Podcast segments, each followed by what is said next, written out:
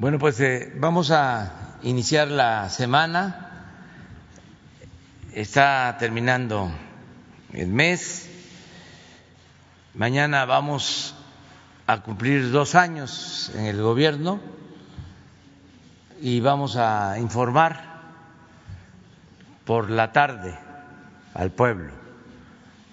A las 5 de la tarde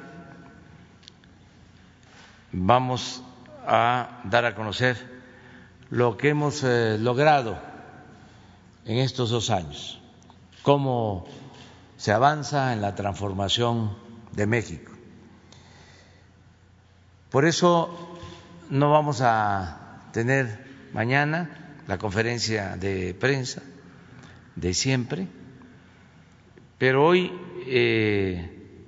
vamos a hablar, como todos los lunes, de quién es quién en los precios, y posteriormente vamos a informar sobre proyectos de inversión con el sector privado. Agradecemos mucho que estén aquí Carlos Salazar, presidente del Consejo Coordinador Empresarial, y que estén también el secretario de Hacienda, que esté el secretario de Comunicaciones, Jorge Nuño, que es el encargado de inversiones de la Secretaría de Hacienda.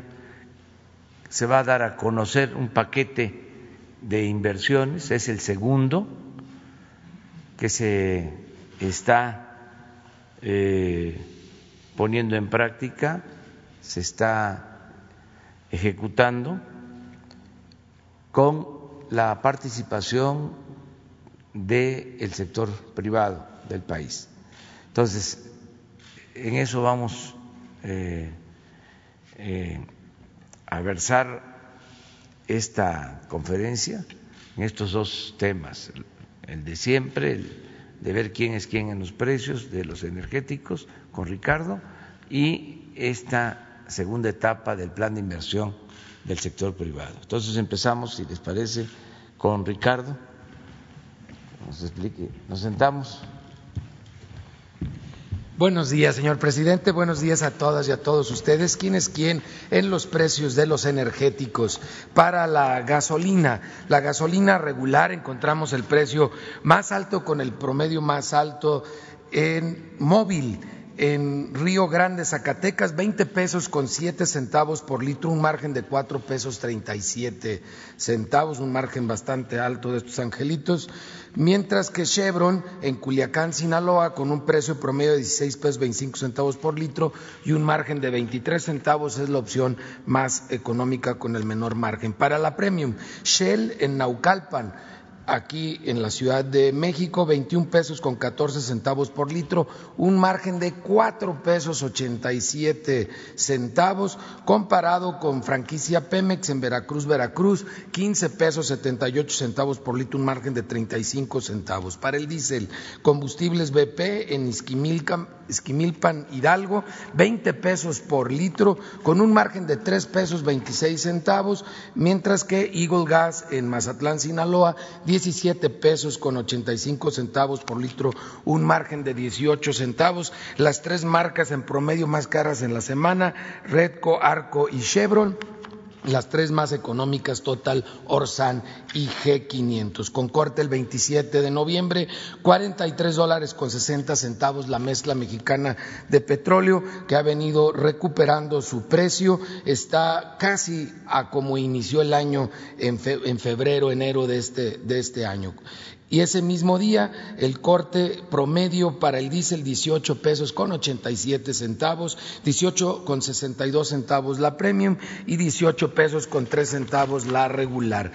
Fue una semana con mucho trabajo en el tema de verificaciones. Recibimos a través de la app de litro por litro 180 quejas o denuncias y las atendimos a través de 137 visitas y o verificaciones. 4 gasolineras no se dejaron verificar. duplicar, una en Morelia, Michoacán, Autoservicios El Durazno, otra más en Tijuana, Baja California, Estación de Servicios Libramiento, en Morelia, Michoacán, en carretera Morelia-Páscuaro de un señor Eduardo Huascuz, y Estación Pirú de Tijuana, Baja California, en el Libramiento Sur, 3,500. Estas cuatro gasolineras obviamente están ocultando algo y lo podemos saber porque lo acabamos descubriendo después, como fuimos acompañados de la Fiscalía General de la República a verificar una gasolinera que no se dejó verificar en Páscuaro, Michoacán, y encontramos 7 bombas con este aparatito para robar a los consumidores, este rastrillo, que afortunadamente la Fiscalía General incorporó a la carpeta de investigación y ellos mismos hicieron el traslado de estos aditamentos que solo sirven para robar.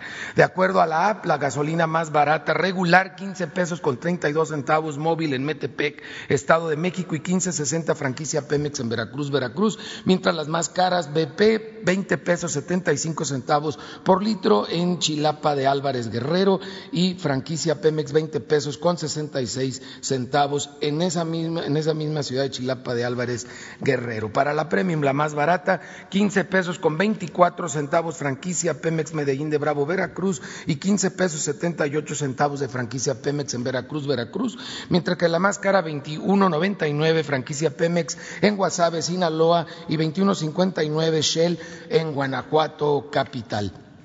El diésel, el más barato, 15.79 es en Culiacán, Sinaloa, Platinum, y 15.99 franquicia Pemex también en Culiacán, Sinaloa, mientras que la más cara, 21.30 franquicia Pemex en Álamo, Sonora, y 20.80 Gaxo en Ahome, Sinaloa.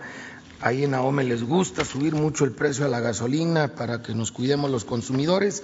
Seguimos también verificando el tema de los servicios sanitarios y quiénes tienen los precios del gas. Para tanque estacionario, el precio más alto es de Gas Express Nieto de México en Azcapotzalco, Ciudad de México. Ya lleva más de un mes siendo el más alto, 12 pesos 73 centavos por litro, con un margen nada más de 5 pesos con 39 centavos. Y Gas Providencia en San José Turbide, Guanajuato, en contraste, 8 pesos con 55 centavos por litro, un margen de 1 peso 52 centavos.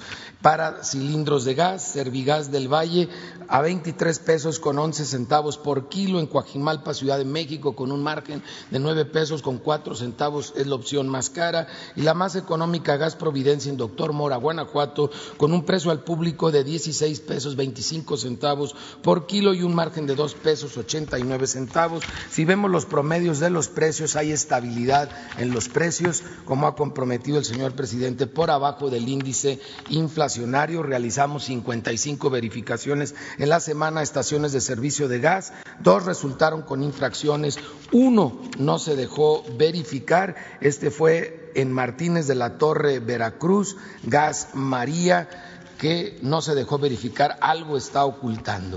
Y los programas que están teniendo ya una respuesta muy importante en todo el país de construcción de vivienda, es precisamente este mes cuando está bajando la mayor cantidad de recursos que lo están recibiendo, como instruyó el presidente, directamente las familias de prácticamente todo México. Por eso es muy importante que nos fijemos cuáles son los precios del paquete básico de construcción para que no abusen de nosotros los distribuidores. Si no sabemos cuánto vale un bulto de cemento, una varilla, cuánto vale todo lo que se ocupa para construir 50 metros cuadrados de construcción, sea que lleve una cocina o lleve un baño, este paquete de materiales, nosotros tenemos en la página de Profeco el referente para cada uno de estos productos, incluso un referente para el precio promedio del salario de 2 meses de un maestro albañil y de un peón.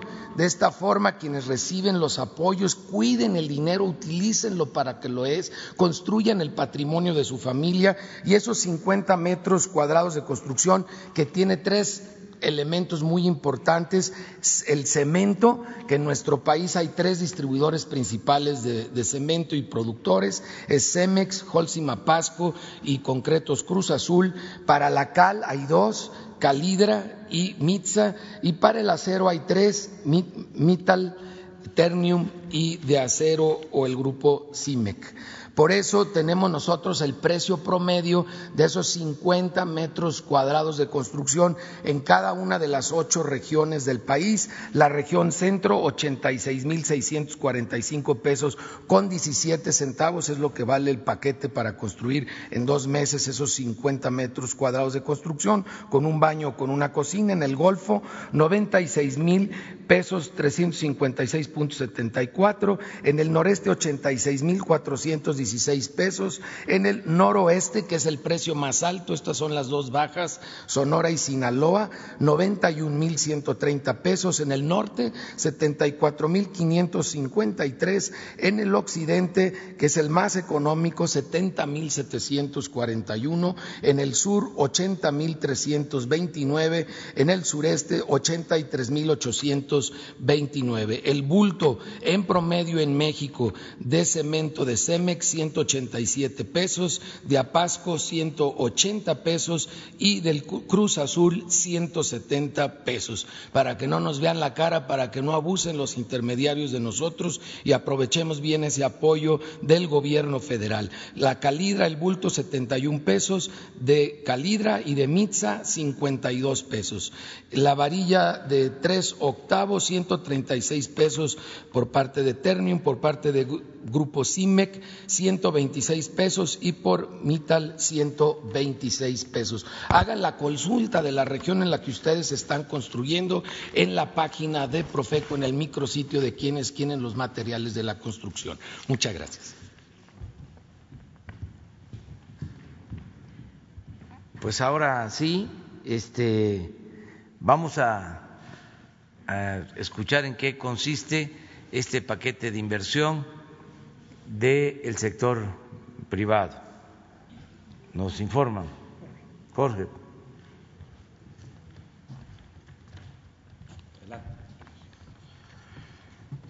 Gracias. Con su permiso, presidente. Buenos días. Saludo al secretario de Hacienda, al secretario de Comunicaciones y Transportes, a Carlos Salazar, presidente del Consejo Coordinador Empresarial, a los medios de comunicación. Bienvenidos, buenos días a todos. Como recordarán, el 5 de octubre de este año se firmó un acuerdo entre el Gobierno de México y el sector privado, por medio del cual se definieron acciones y proyectos de infraestructura financiados con capital privado. Para ello nos dimos a la tarea de definir un mecanismo por medio del cual se promueve la inversión en infraestructura para apuntalar la reactivación económica que ya está en marcha. Por ello, el presidente me ha solicitado explicar muy brevemente en qué consiste este mecanismo. En la siguiente lámina. En primera instancia, se establecieron 4 criterios para seleccionar proyectos. El primero, que la inversión privada fuera mayor al 50% en cada proyecto. Segundo, en proyectos en los sectores de energía, comunicaciones, transportes, turismo, agua, saneamiento y medio ambiente. Tercero, que cada proyecto tenga una definición clara respecto a los beneficios que se obtendrán, así como de su alcance, costo y tiempo de ejecución. Y cuarto, que no tengan impacto en la deuda pública. En la siguiente lámina. Adicionalmente, en diferentes reuniones con el sector privado definimos un proceso de maduración de proyectos con el objetivo de analizar la viabilidad de los proyectos propuestos, conocer su grado de maduración y poder establecer una ruta que garantice que el proyecto se ejecutará. El proceso se aplica a cada proyecto y se divide en 5 etapas. En la primera etapa se visualizan las oportunidades, en la segunda se define el mecanismo con el que participará la inversión privada, se identifica la secuencia de autorizaciones y se hace una evaluación inicial para verificar su viabilidad económica. En la tercera etapa, llamada análisis, comienza el desarrollo de las factibilidades que son técnica, económica, legal, ambiental y social, se define el alcance del costo y tiempo de cada proyecto y se cuenta con la evaluación socioeconómica y financiera que confirman la viabilidad del proyecto.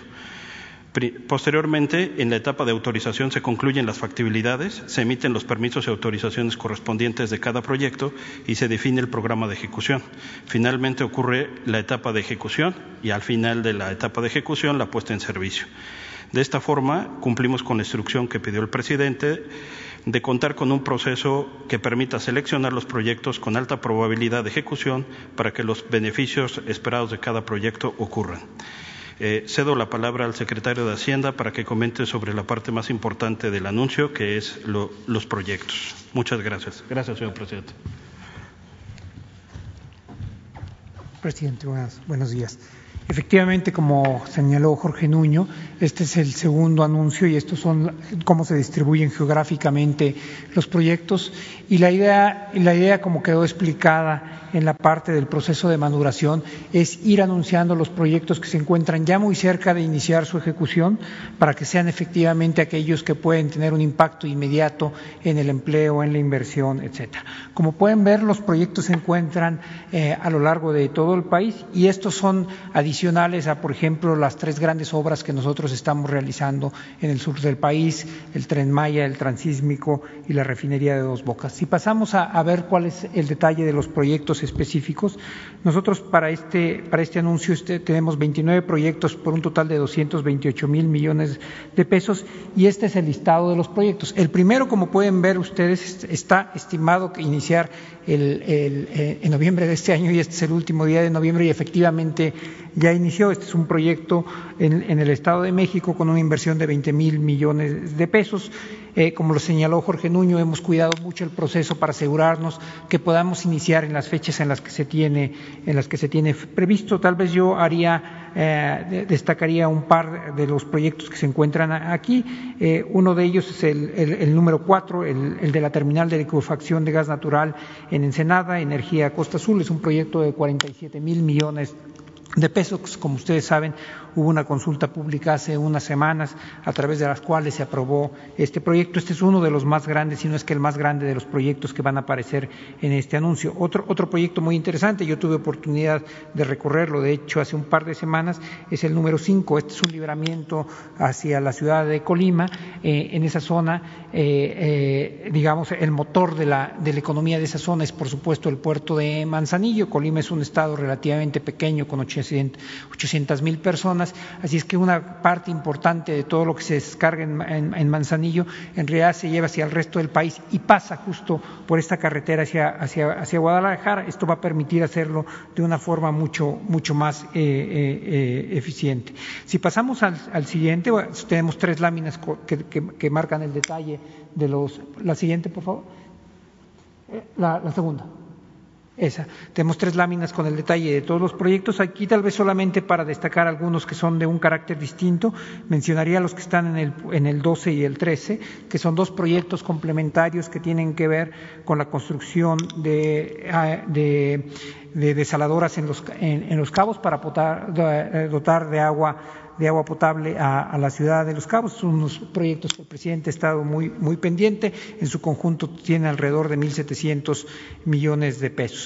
Y finalmente, si pasamos a la última lámina, lo que van a poder ahí ver destacado al inicio son una serie de proyectos que tiene la Comisión Federal de Electricidad, que aun cuando esos van a ser ejecutados fundamentalmente con recursos propios de la Comisión Federal de Electricidad, tienen dos características por las cuales decidimos incluirlo. Una, son complementarios a algunos de los proyectos adicionales que ya habíamos anunciado, y otra, serán por supuesto motivo de contratos importantes para los proveedores de la propia CFE. Quisiera destacar tres temas importantes, tres temas relevantes sobre el portafolio de estos proyectos. La primera es: ya hay 10 proyectos que se iniciaron del primer anuncio por un monto total de 43,000 millones de pesos, y algo en lo que estamos poniendo el énfasis es en asegurarnos que estos proyectos puedan iniciar a la brevedad posible. Si le das un clic ahí en la palomita, ahí podemos ver muy rápidamente algunas de las obras que ya se están ejecutando con respecto a estos proyectos, y esto es justo lo que queríamos, que se tradujeran en inversión, que se tradujeran en empleo, etcétera. El segundo punto a destacar, si regresamos ahora El segundo punto a destacar es que, aun cuando esto no fue pensado como algo central de los anuncios, en realidad hay 8 proyectos por 78,000 millones de pesos. Si le das clic, vamos a ver un mapita que están asociados a mejorar la vialidad y generar vías de acceso para el Aeropuerto Internacional Felipe Ángeles. Y estos son una combinación de concesiones, desdoblamientos, etcétera. Como pueden ver, son un monto muy importante estos proyectos, algunos de los cuales están por iniciar justo antes de finalizar este año. Y finalmente el otro proyecto que por su monto es significativo es el proyecto de la terminal de gas en cercana de Ensenada, que son 47 mil millones de pesos. Si le damos un clic, lo que vamos a ver ahí es el render de cómo va a quedar la terminal. Si pasamos a la penúltima lámina, lo que vamos a poder ver es el efecto acumulado de los dos anuncios. En su total son 68 proyectos por un total de 525 mil millones de pesos. El monto esperado son 2.3 millones de pesos y ya están en ejecución un número relevante de esas operaciones, y esperamos que en los próximos 2 meses tendremos adicionalmente los dos anuncios se traslapan, es decir, aunque inició primero el de octubre, hay obras que están por ejecutar, por iniciar su ejecución en ese, al mismo tiempo que van a iniciar las del segundo anuncio. Presidente, si le parece bien, dejamos ahora a Carlos Salazar, que hará un comentario. ¿Espacio? Sí. Espacio para llegar. Muy buenos días a todos. Señor presidente, mil gracias por esta invitación.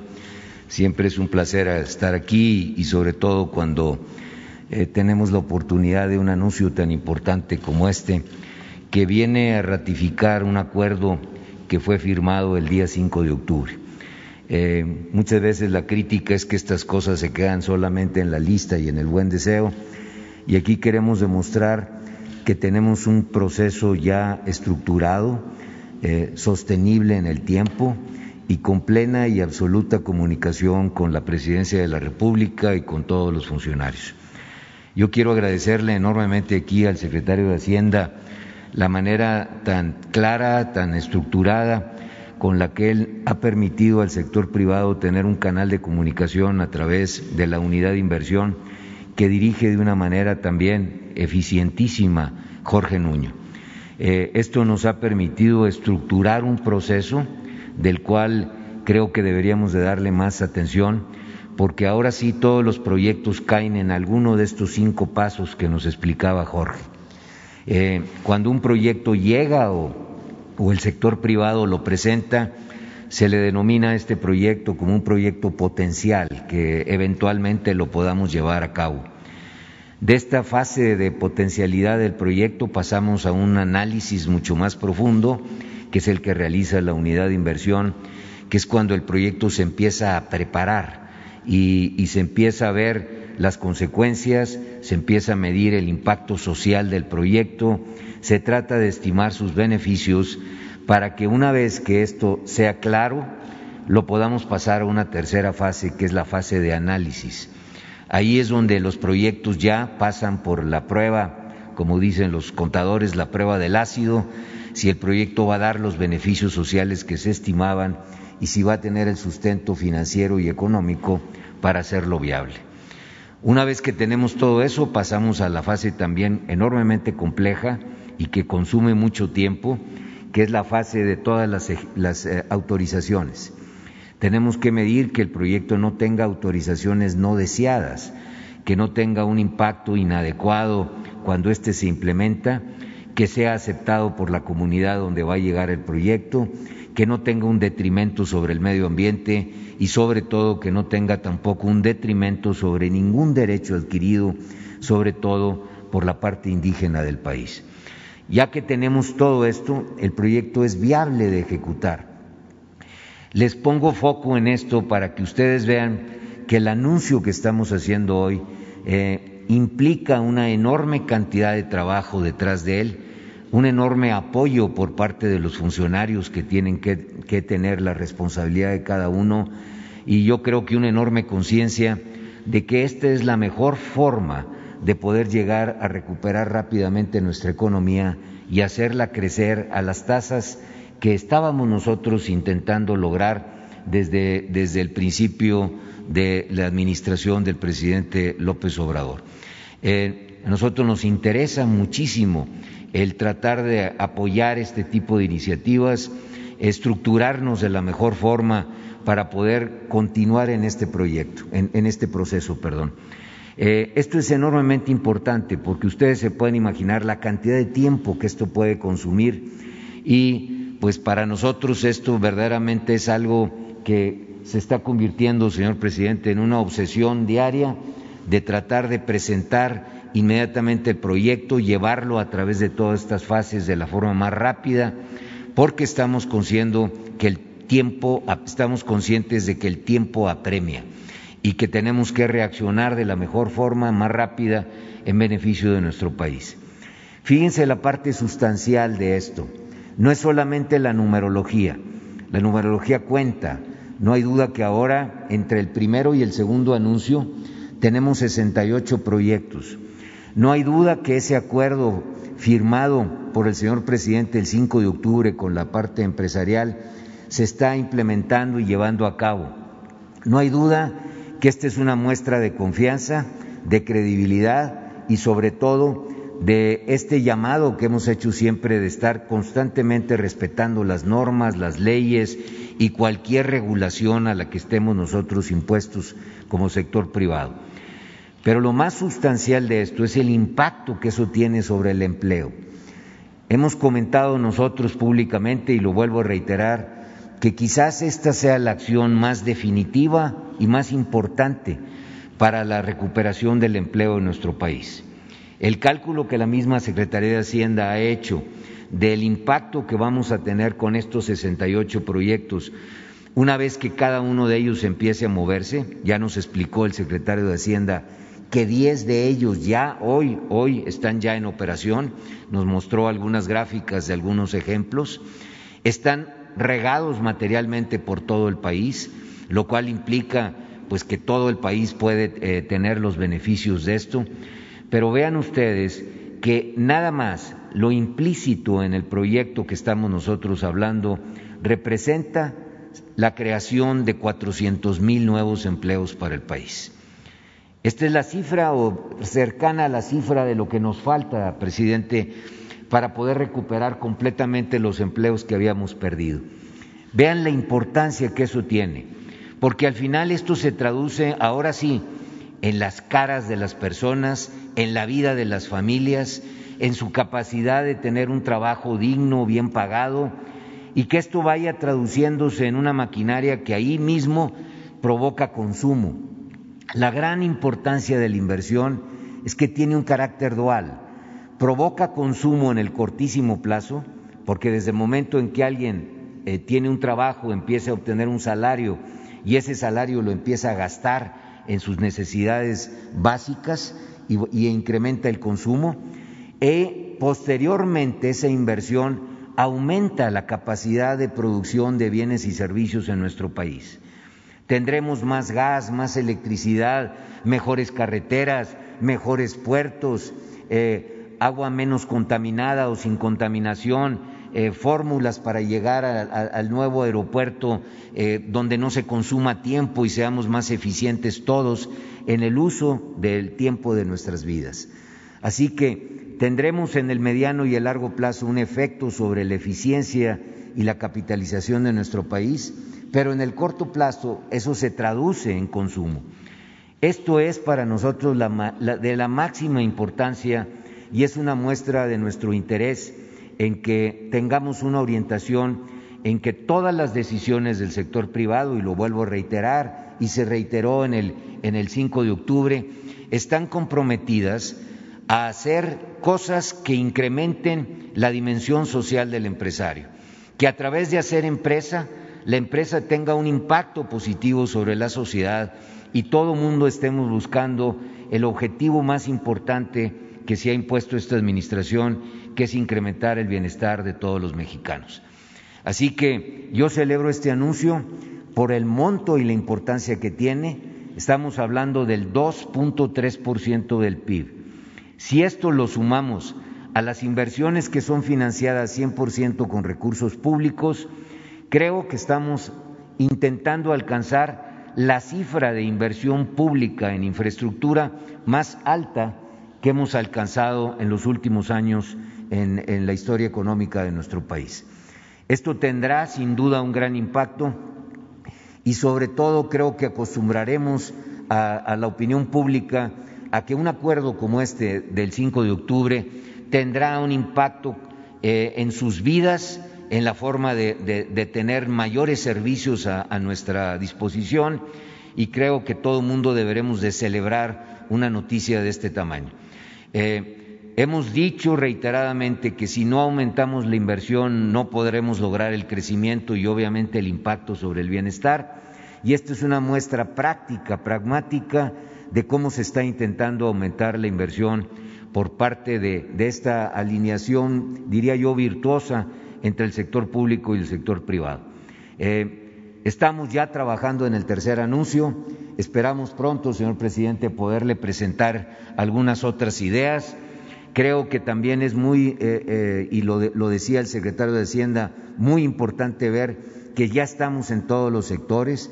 El sector de energía, que tanto se ha hablado de él, ya tiene proyectos sustanciales en esto.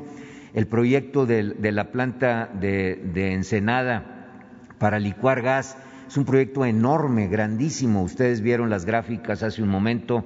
El monto económico también es sumamente importante.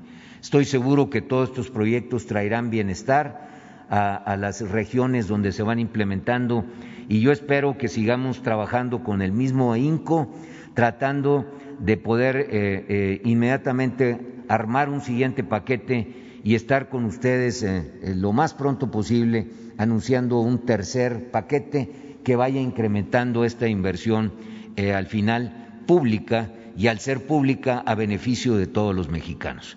Creo que esta es la manera en que el sector privado no solamente demuestra, sino trabaja, y podemos definitivamente orientarnos para mejores y mayores objetivos en el futuro. Muchísimas gracias, presidente, por esta oportunidad. Yo le aprecio muchísimo que nos permita hacer acciones que estamos convencidos son en beneficio de México. Muchas gracias.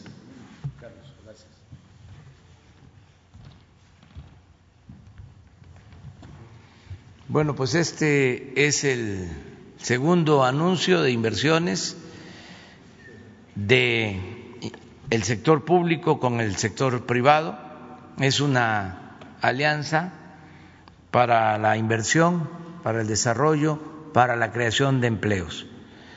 Es algo muy importante el que se esté uniendo el sector público, el sector privado, el sector social, para impulsar el crecimiento de nuestro país, crear empleos y que haya bienestar. Eso es básicamente lo que queríamos informar, y si les parece, faltan los videos. Esto que vamos a ver ahora, y que siempre se analiza porque se lleva un seguimiento todos los lunes, esto tiene que ver más con inversión pública, pero también es el mismo propósito, es crear empleos. Desde luego también participa el sector privado, porque en estas obras están trabajando empresas del sector privado, nacional y empresas extranjeras, pero la inversión es del sector público. Se contrata a empresas para llevar a cabo estas obras, se generan muchos empleos, ya se está notando. Por ejemplo, Tabasco era uno de los estados con más desempleo histórico. A partir de que se inició la construcción de la refinería, ya cada vez hay más gente trabajando en esa obra. Lo mismo el Tren Maya, va a significar generar miles de empleos. Ya están contratando trabajadores para la construcción del Tren Maya. El Istmo, igual.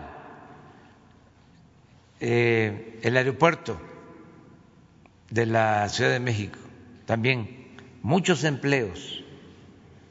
Todo esto es lo que está ayudando a que salgamos de la crisis económica y sea pronto. Yo estimo que para el próximo trimestre, en los primeros 3 meses del año próximo, ya regresamos a la situación en que nos encontrábamos antes de la pandemia. Ese es mi pronóstico, de que vamos a poder recuperarnos y vamos a empezar a tener ya un mayor crecimiento económico. Bueno, pues vamos con los videos. La Secretaría de la Defensa Nacional informa los avances en la construcción del Aeropuerto Internacional Felipe Ángeles al 30 de noviembre de 2020. En la terminal de pasajeros se continúa con la fabricación de rampas y escaleras, colocación de acabados e instalaciones hidráulicas, sanitarias, eléctricas y aire acondicionado, aplicación de pintura en muros exteriores e interiores. En la pista norte y central, plataforma y rodajes, se realizan los trabajos de conformación de las últimas capas de terraplén, tendido de la capa de base hidráulica, de la capa de concreto magro y concreto de alta resistencia como superficie de rodamiento. En el eje troncal de circulación y obras complementarias, se lleva a cabo la construcción de las losas del viaducto elevado para el acceso al nivel de salidas de la terminal de pasajeros. En la vialidad y barda perimetral, se efectúan los trabajos de construcción de columnas, así como el montaje de dovelas de concreto reforzado para la conformación de la barda perimetral. En la interconexión vial tramo caseta Tultepec-Santa Lucía, se continúa con el habilitado de acero para los muros de contención y armado de pilas. En las redes eléctricas, voz y datos, se realizan actividades de armado de acero, relleno y compactación de material. A la fecha, se han generado 56.650 empleos civiles. Faltan 476 días de construcción. Gobierno de México.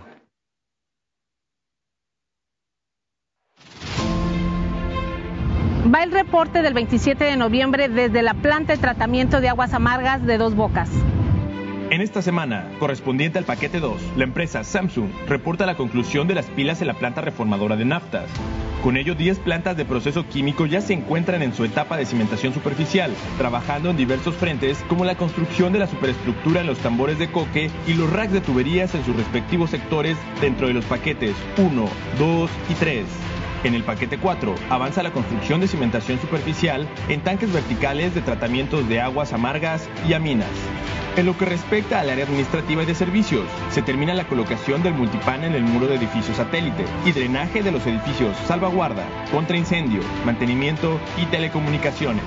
En el cuarto de control se trabaja en el habilitado de acero, cimbra en losa de cimentación y vaciado de concreto en muros perimetrales, así como en la construcción de ductos de telecom, instalación eléctrica, hidráulica y sanitaria. Respecto al paquete 5, área de almacenamiento, se concluyó la construcción de las cimentaciones profundas de 44 tanques verticales y 31 esferas de almacenamiento. En tanques verticales se trabaja 4 en excavación, 3 en obra mecánica, 17 en proceso de relleno interior de anillo, 9 en armado de acero y colocación de cimbra y 9 en formación de capa de reparto. En tanques esféricos se trabaja 4 en excavación, 1 en cimbra y acero de cimentación, 6 en descabece de pilas, 4 en colado de plantillas y 1 en proceso de relleno de la base. También se avanza en un 89% en la libranza de la reubicación del ducto de la macropera del predio 1, esto para cumplir con los estándares de seguridad.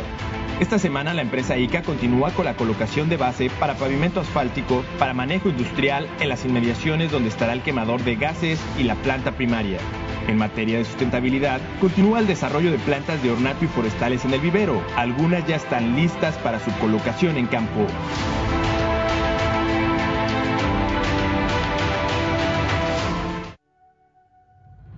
Tren Maya, reporte de avances, semana 15 de 157. En el tramo 1, avanzamos en las actividades de subrasante, corte y terraplén, y obras hidráulicas. En el tramo 2, la producción de durmientes ascendió a 126,686. También avanza el desmontaje y acopio de vía. En el tramo 3, continuamos con las actividades y obras de drenaje transversal para construir alcantarillas tubulares y de marco. En el tramo 4, destacan las actividades de terracería y los estudios preliminares.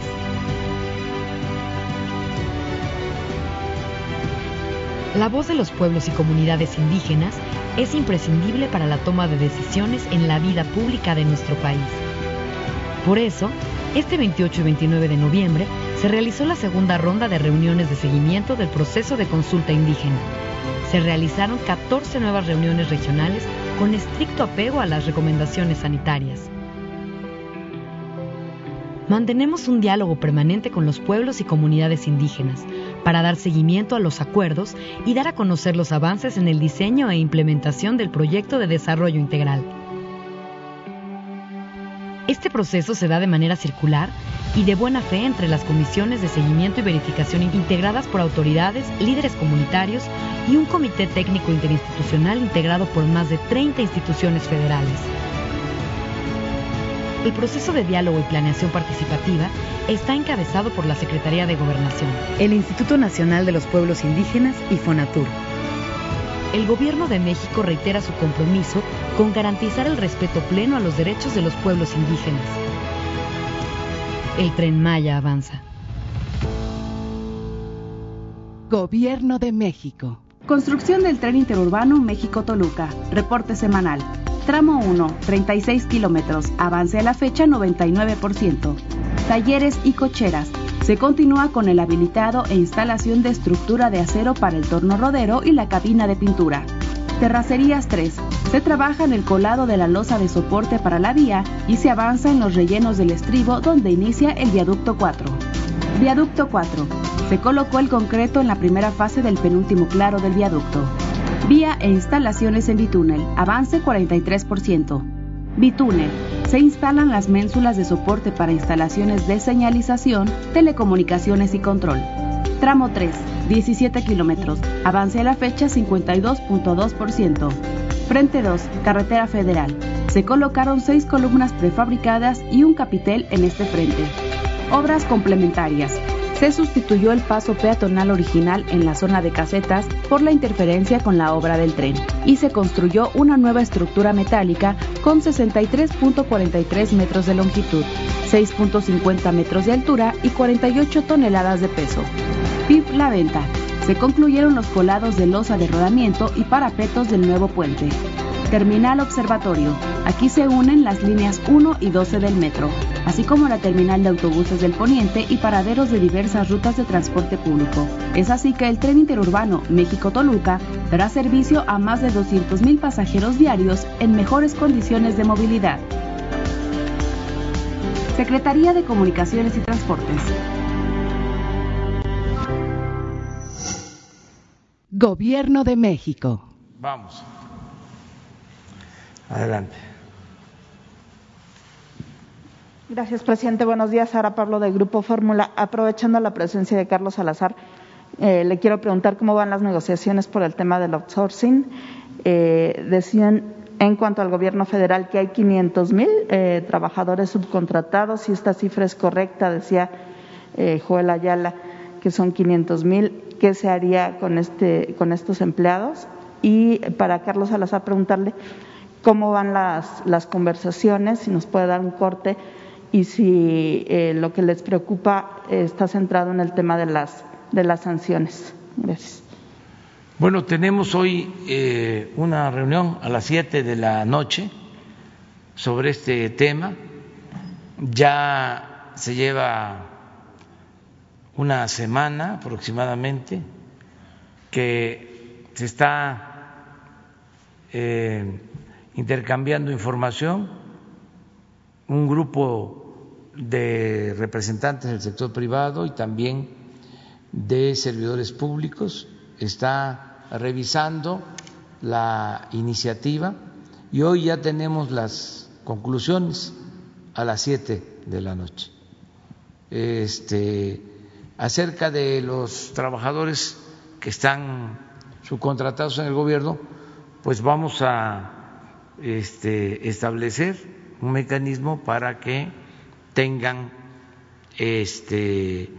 sus bases. Vamos a predicar con el ejemplo, como siempre lo hemos hecho, nada más que vamos a esperar a que se tenga ya completamente revisada la iniciativa y que se discuta, se analice y en su caso se apruebe en el Congreso. Entonces tenemos tiempo para ver esto. ¿Sí son estos 500,000 trabajadores del gobierno? No tengo el dato exacto, pero sí, no sé a qué se refiera, porque en el caso de los maestros, en 2 años ya llevamos regularizados, basificados, a cerca de 400,000.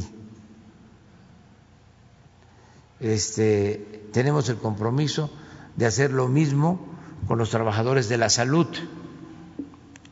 que hay un poco más de 80,000 trabajadores eventuales o por contratos. Yo no tengo el dato de todo el gobierno. Gracias. No sé si Carlos Salazar nos pudiera decir cómo van las conversaciones y en el tema de las sanciones, sí, qué es lo que les preocupa.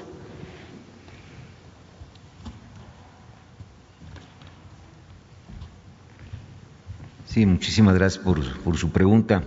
Tal como lo refiere el señor presidente, hemos estado trabajando activamente durante los últimos días, equipos dedicados a analizar todo el asunto del outsourcing.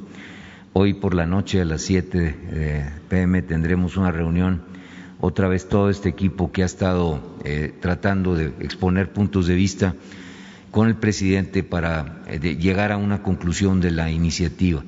Yo agradezco una vez más la oportunidad de presentar los puntos de vista del sector privado, las preocupaciones del sector privado, y esperemos llegar a un acuerdo siempre en beneficio del trabajador, tal como lo hemos dicho.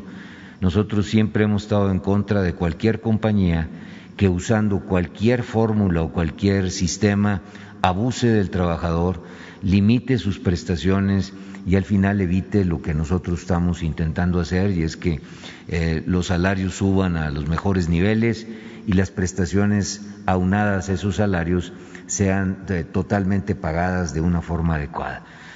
Siempre estaremos en contra de la ilegalidad y siempre estaremos en contra de cualquier empresa que haga uso inadecuado de cualquiera de nuestras libertades que tenemos en nuestro país. Así que espero yo que lleguemos a un acuerdo que a todo mundo nos beneficie y que las preocupaciones del sector privado, que es seguir contando con flexibilidad, tener competitividad contra las demás empresas de otros lugares del mundo, permitirnos tener la capacidad de modificar nuestras estructuras de trabajo de acuerdo a la demanda y a la oferta, puedan ser escuchadas como lo están siendo y podamos entonces conducir a una solución que evite los problemas, que le dé mejores herramientas de supervisión a la autoridad, pero que al mismo tiempo la empresa pueda seguir funcionando con competitividad y con eficiencia. Eso es lo que estamos buscando y yo espero que lo vayamos a lograr. En la pregunta sobre las pensiones, también estamos trabajando. Creo que ahí sí vamos bastante más adelantados y yo espero que también en los próximos días tengamos ya una conclusión total de un paquete que se está discutiendo en la Cámara, que ya quede definida la fecha en la cual la Cámara de Diputados y posteriormente la de Senadores discutirán la propuesta que fue enviada, firmada por la autoridad. Ustedes recordarán que aquí mismo en este salón firmamos junto con el señor presidente y el secretario de Hacienda y los organismos empresariales una propuesta, y el sector de los trabajadores, también aquí importantísimo estuvo don Carlos Salazar representando al Congreso del Trabajo, y pudimos en este enfoque de tres partes, el trabajador, el empresario y el gobierno federal, hacer una propuesta que yo estoy convencido será en beneficio de los mexicanos, y quizás es una de las acciones de reconocimiento, de poder aumentar la posición de todos los mexicanos que trabajan de una forma formal para tener una pensión digna. Esta es quizás una de las fórmulas para beneficiar socialmente a una mayor cantidad de mexicanos. Esta iniciativa tocará la vida de más de 21 millones de personas y nos parece que es sumamente importante lograrla, y los beneficios implícitos que tendrá y los efectos también colaterales de aumentar la capacidad de ahorro del país, la cantidad de recursos para inversión. En los proyectos que hoy presentamos ya aparecen algunos proyectos de energía que serán financiados con fondos que vienen originados por el sistema de ahorro para el retiro. Así que yo creo que esto viene cada vez cerrando mejor el círculo para que podamos impulsar mejores medidas para el crecimiento de México. Muchas gracias. Me refería al tema de las sanciones, de las sanciones que vienen contempladas en la iniciativa de subcontratación, si le parecen excesivas. Mire, yo siempre he dicho que las personas que cumplen y cumplimos con la ley no nos tenemos que preocupar de las sanciones. Sabemos que hay sanciones terribles que podrían llevar a una persona hasta la cadena perpetua, y no nos preocupamos de eso porque al final el 99.99% de los mexicanos cumplimos con lo que nos corresponde y no amanecemos pensando en la sanción. A nosotros no nos preocupa particularmente la sanción. Obviamente nos preocupa qué causas pueden de alguna manera hacer uso o detonar este tipo de sanciones.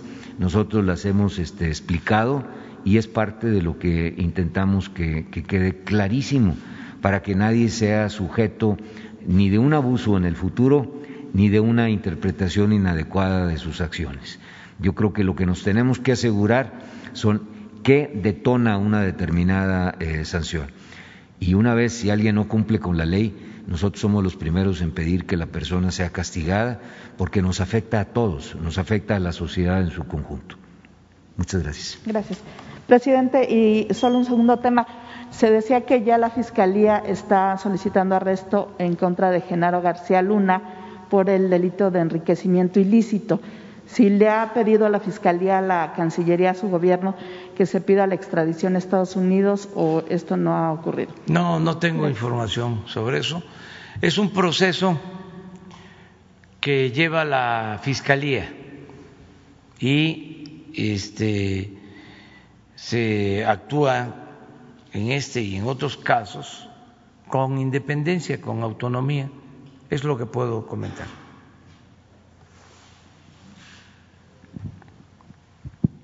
Buenos días, presidente. Diana Benítez, del periódico 24 Horas.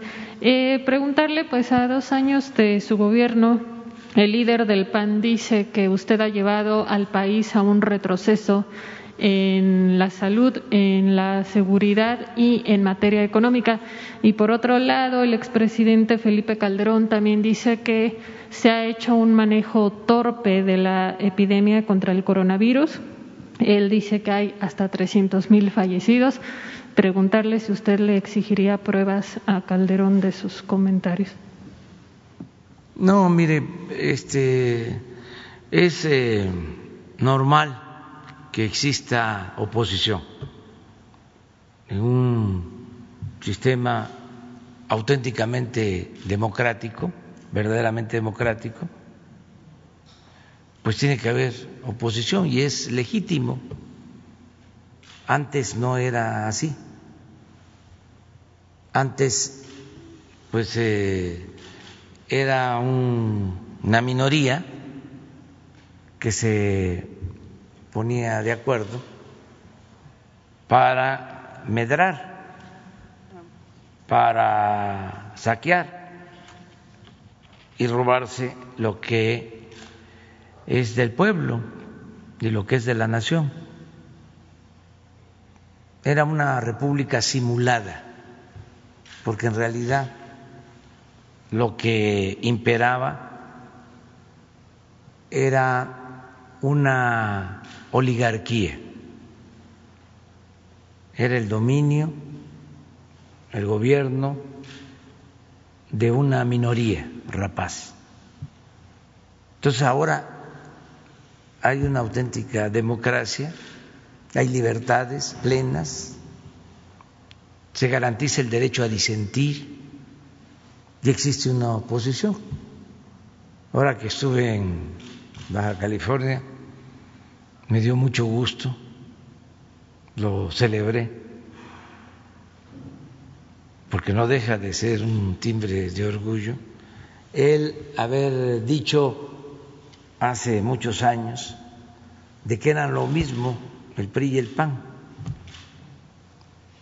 de que era el PRIAN, y todavía muchos pensaban de que era una exageración de mi parte, que estaba yo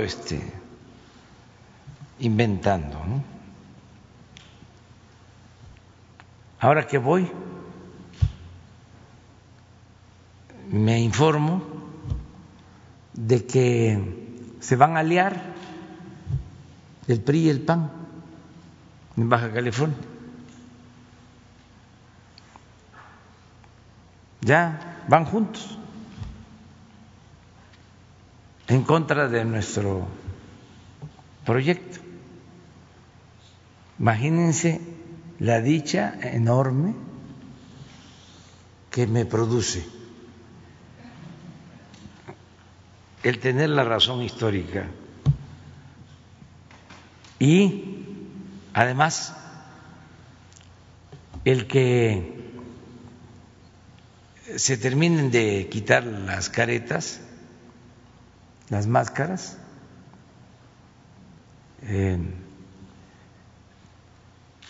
se haga a un lado la simulación y ya, ¿no? De manera abierta se presenten como lo que son, representantes de una minoría que ahora se siente desplazada porque eran los que mandaban, se sentían los dueños de México. Entonces, todo está muy claro. Por eso, pues hay que entender al presidente del PAN, al expresidente del PAN. Es normal, además es una temporada de elecciones. Nosotros vamos a seguir respetando el derecho a disentir, no vamos a perseguir a nadie, no va a haber fabricación de delitos como era antes, no va a haber censura a los medios, aunque estén todos los días en contra nuestra. El Reforma, el Universal,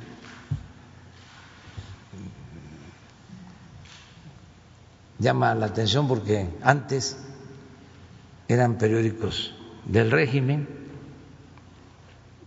totalmente alineados. El Reforma nació durante el gobierno de Salinas de Gortari, el Universal durante años se dedicó a aplaudir y a callar. También eso es una distinción. Sí, pues produce satisfacción. Esto quiere decir que vamos avanzando en el propósito de transformar a México. Cuando empiecen a aplaudirnos, los del Reforma, los del Universal, otros más, muchos más. Preocúpense. Ahí sí que, ahí nanita. Quiere decir que ya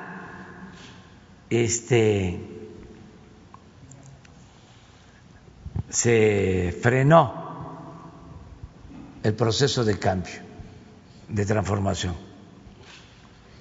Pero mientras estén atacando, quiere decir que vamos bien. Considero que lo que es malo para ellos es bueno para nosotros. Y precisamente, presidente, ayer decía en el acto de Tijuana, pues que no han sido fáciles estos 2 años de gobierno, y parte por la acción de los conservadores. ¿Cuál sería pues la acción de la oposición que cree que más atoró a su gobierno en estos 2 años? Pues mire, lo más difícil, hablando de 3 obstáculos, 3 problemas. Lo más difícil, la pandemia, además muy doloroso.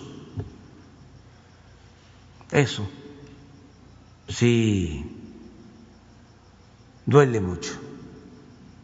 Eso es lo que más nos ha afectado.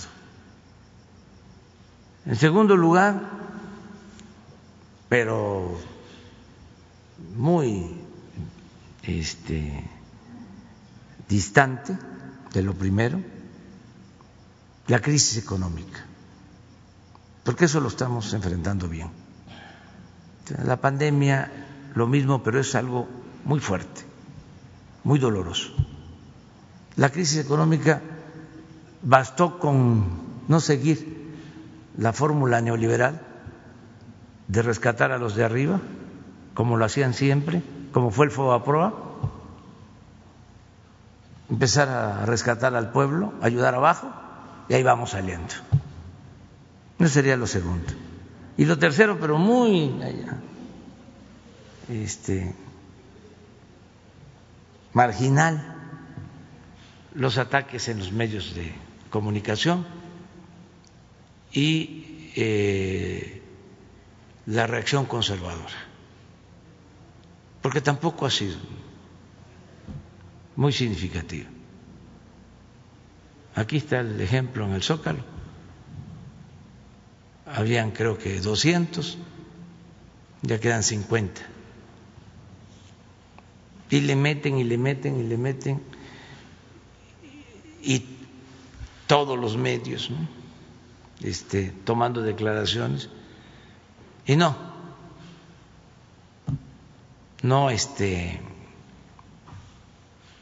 se consolidan. Ahí anda Claudio X González apuradísimo,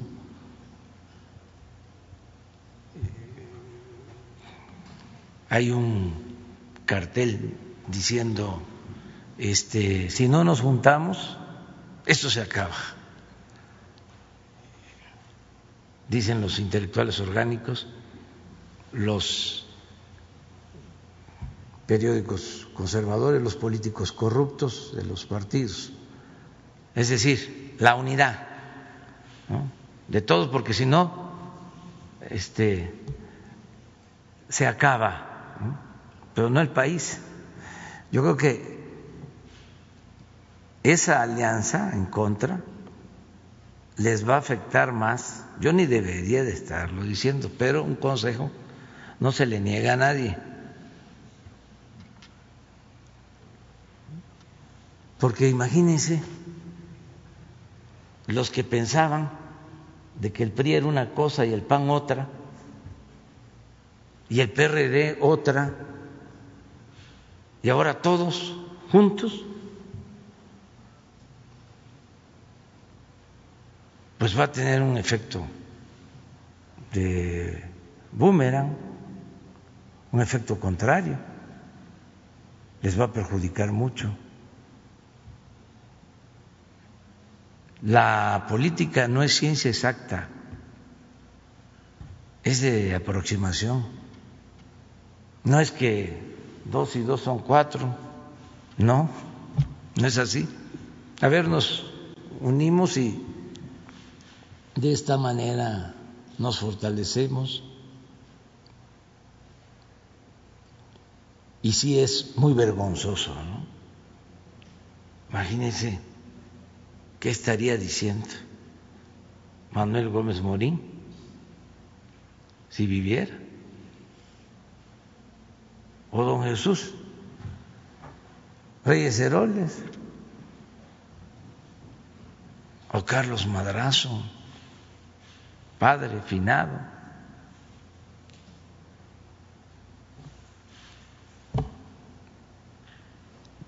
Bueno, y los fundadores del PRD,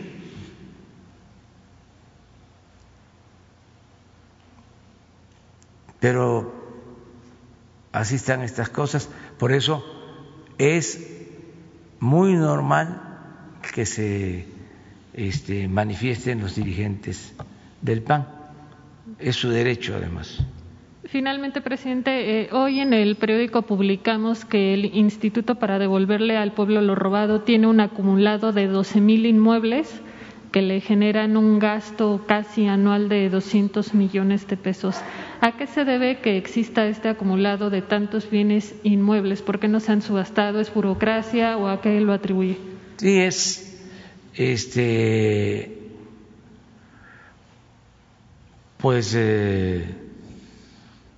un rezago de muchos años. Es que en este instituto, que se llamaba antes SAE, se enviaba todo, desaparecía durante el periodo neoliberal los ferrocarriles nacionales y ahí iba. Desaparecía Ban Rural y ahí iba. La empresa Luz y Fuerza del Centro, ahí. Entonces fueron acumulando, ¿no?, bienes, más los que llegan por confiscación debido al contrabando. Entonces tenían un gran negocio ahí también de alquileres de bodegas, ¿sí?, muchos bienes echándose a perder. Todo eso se está limpiando, todo eso lo estamos recuperando, y por eso se creó el Instituto para Devolverle al Pueblo lo Robado, que todo lo que el gobierno vaya recuperando de reparación de daños, todo se le entregue de inmediato al pueblo, que no se acumule, porque no es garantía de que se va a conservar. ¿Y esperarían a sacarlos todos en subastas o habría donaciones? En subastas y en entrega a comunidades pobres, todo lo que estamos haciendo. No vamos a dejar nada, y máxime si tener todas estas mercancías, todos estos bienes, nos cuesta rentar bodegas. Incluso se contrataban despachos de abogados para llevar juicios, millones de pesos. Es parte, pues, del caos que heredamos y estamos limpiando. Y ahí vamos. Nada más que era mucho. Imagínense, 36 años de saqueo, de abandono de los bienes públicos. El gobierno era pues una fuente de ingresos nada más para medrar, no se cuidaban los bienes públicos, no se cuidaba el presupuesto, era sacar provecho al amparo del poder público, con las recomendaciones, con el influyentismo, todo eso, ¿no?, que está desapareciendo, todas esas lacras de la política. Ahora estamos, por ejemplo, recuperando las casetas, porque estamos limpiando CAPUFE, que era otra cosa, como aduanas. Querían ayudar a un amigo, a un político que necesitaban darle un cargo, ahí va, a CAPUFE, y estaban a punto de destruir CAPUFE, como estuvieron a punto de acabar con Pemex, con la Comisión Federal de Electricidad. Entonces estamos rescatando las aduanas, rescatando a CAPUFE, rescatando los puertos.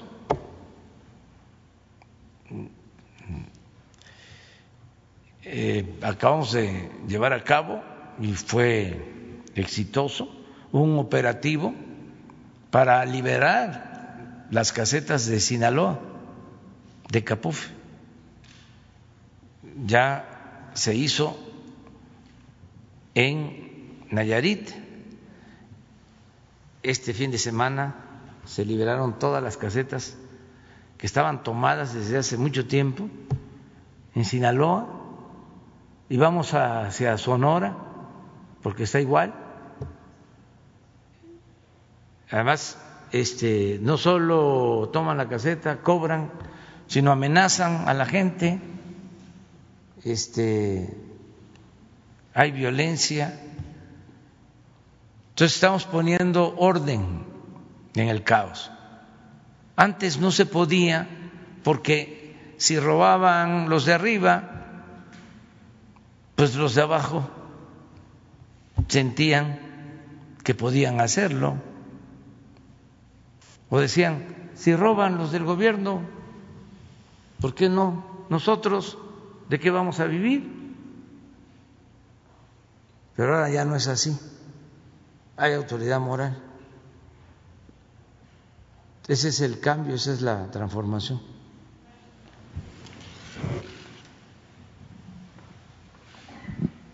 Buenos días, señor presidente. Buenos días, funcionarios que lo acompañan, medios de comunicación. Iber Alejandro, de Contrapeso Digital. Señor presidente, en un acto de demagogia, el gobernador de Jalisco, Enrique Alfaro, resulta que dice que el gobierno federal le ha recortado 9,000 millones de pesos a dicha entidad federativa. Lo entendemos, esa parte de que tienen miedo de que, pues, ya vienen las elecciones, ¿no? Están apresurados.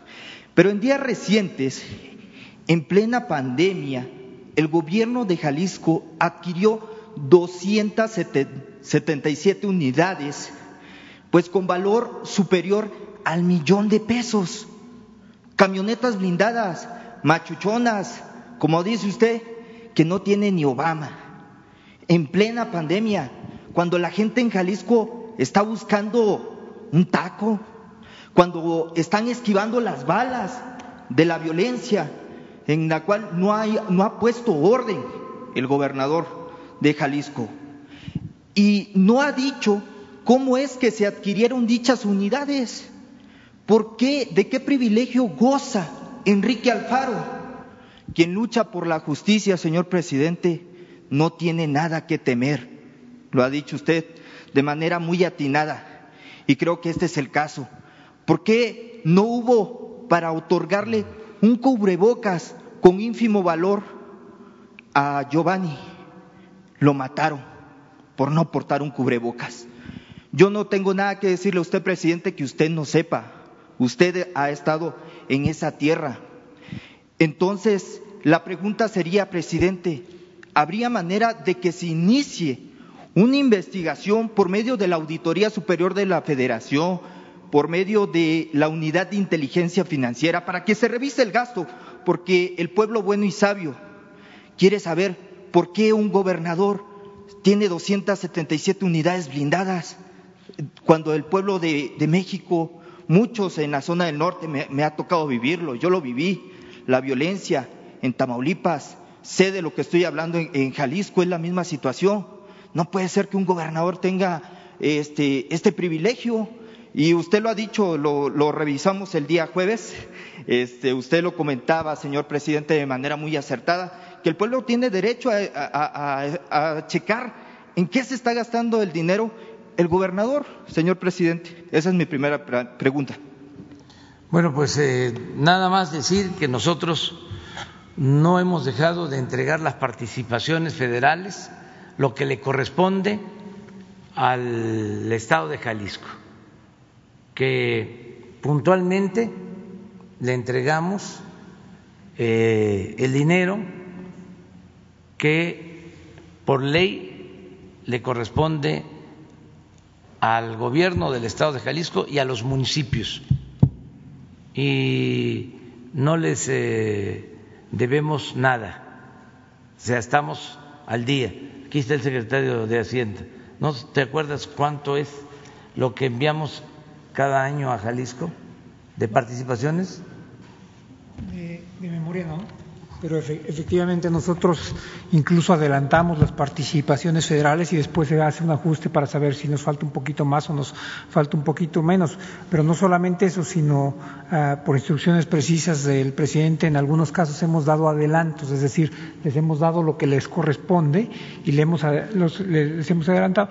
Las participaciones federales tienen un mecanismo muy específico que está en una fórmula de la Ley de Coordinación Fiscal, depende de la recaudación federal.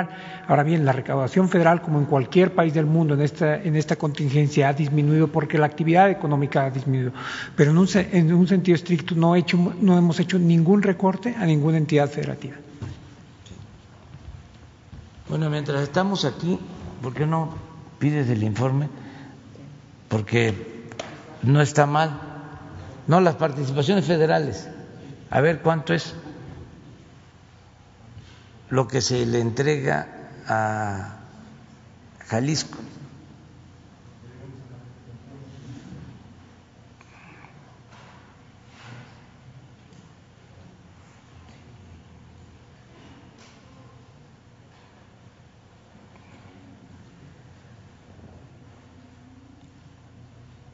Es del año pasado.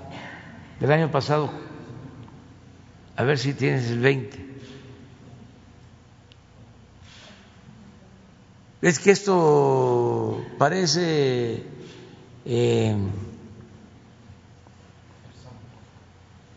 algo irrelevante, pero la gente por lo general no lo sabe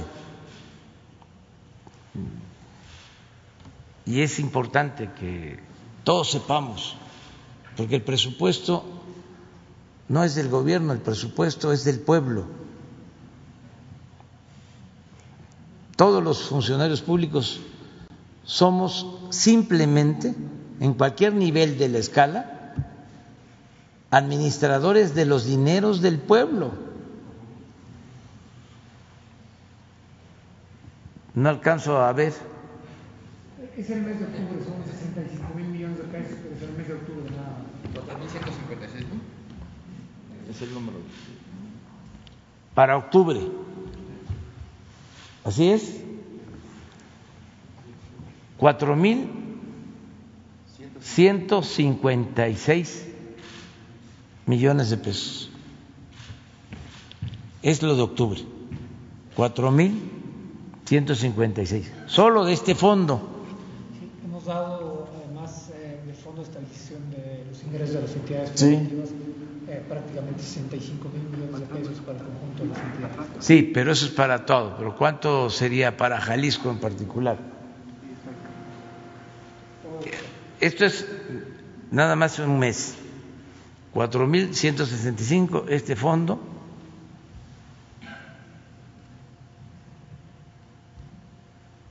más otros apoyos que se entregan tanto al Estado como a los municipios. Deben haber sido otros 4,000 millones de pesos. Otros 4,000 en total. O sea, eso no es el mes, sino en este año se destinó un fondo de contingencia de más de 60,000 millones para ayudar a estados. Un fondo que les corresponde a los estados se les entregó, ¿sí?, para compensar por la crisis económica, 4,000 millones adicionales, no en un mes, en todo el año, eso se aclara, para el caso de las entidades federativas. ¿Cuánto? 30,971. De enero a octubre. A Jalisco 30,931 de participaciones federales. Y es lo que por ley corresponde, es lo que el secretario de Hacienda acaba de informar. Hay una fórmula que permite entregar a cada estado lo que les corresponde. 40, 46,000. Bueno, si seguimos aquí va a seguir aumentando. Entonces, ese es su… Con respecto a las camionetas, mi estimado presidente… Es que eso sí no podemos nosotros opinar. Entiendo la parte en la que usted no puede opinar, no puede meterse… Pero sí se podría iniciar, aunque sea una investigación, digo, porque es con dinero… No corresponde a nosotros, eso ya es del ámbito estatal, es el Congreso local el que tiene que llevar a cabo la fiscalización sobre el ejercicio del presupuesto en los estados. Por eso es muy importante que exista división y equilibrio de poderes, no solo en lo federal, sino también en los estados,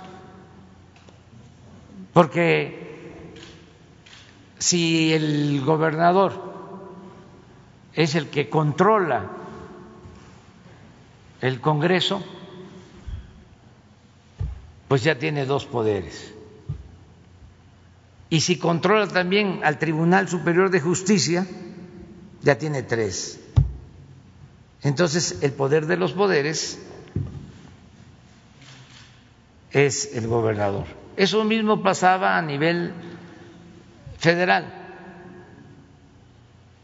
Poder ejecutivo, poder legislativo, el poder judicial, pero la verdad es que el presidente encarnaba a todos los poderes.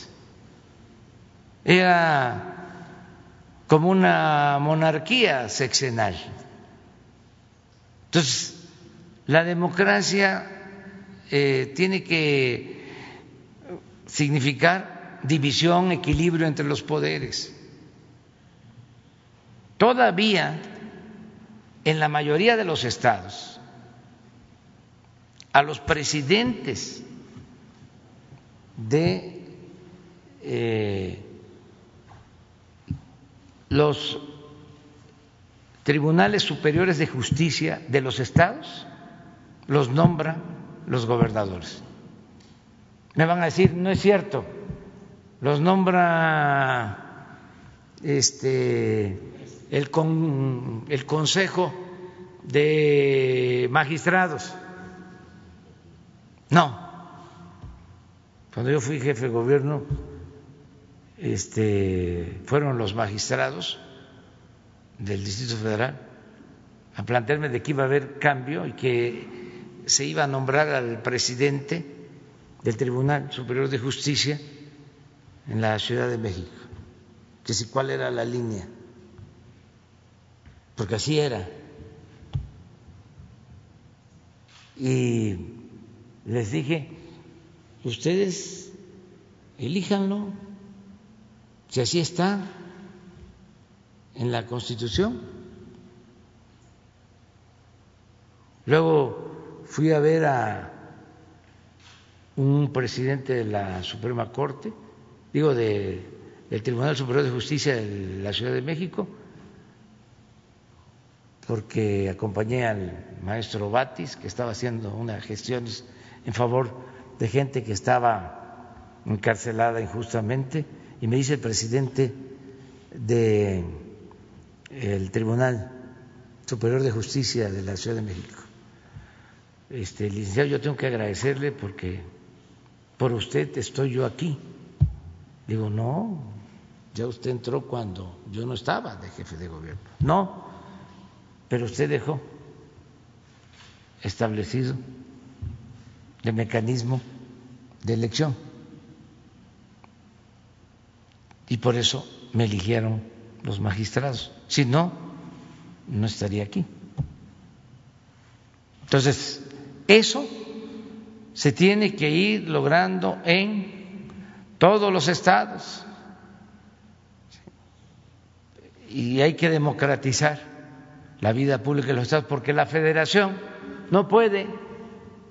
Entonces sí, sería un sistema político centralista el que nosotros mandáramos a hacer una auditoría a un gobernador de un estado. Eso no nos corresponde. Eso tiene que ver con los congresos locales. Hay algo que se hizo, considero yo, de manera indebida. En el sexenio pasado se nombraron a fiscales estatales supuestamente autónomos y se nombraron por 10 años. Y estos fiscales autónomos por 10 años no están a la altura de las circunstancias. No quiero generalizar, pero sí hay algunos que no cumplen. Y como son 10 años, son intocables. Bueno, se crearon también las fiscalías anticorrupción y como burla, los gobernadores fueron los que pusieron a los fiscales anticorrupción y también por 10 años. Eso se puso muy de moda durante el periodo neoliberal. En la parte económica y financiera, igual. Todos esos organismos reguladores que crearon con la llamada reforma energética, todos 8, 10 años, acaban de nombrar o están por nombrar al del IFETEL, al presidente del IFETEL, lo mismo, 8, 10 años. ¿Y qué hacen? Cuando se crearon todos estos organismos autónomos era porque se iban a acabar los monopolios. Le llaman al monopolio eufemísticamente preponderante, actor preponderante. Y sigue lo mismo, no hay ningún cambio. Es como el Instituto de la Transparencia, cuesta más de 1,000 millones de pesos sostenerlo, y lo crearon en la época de mayor corrupción y nunca vieron nada ni había transparencia. Bueno, ese instituto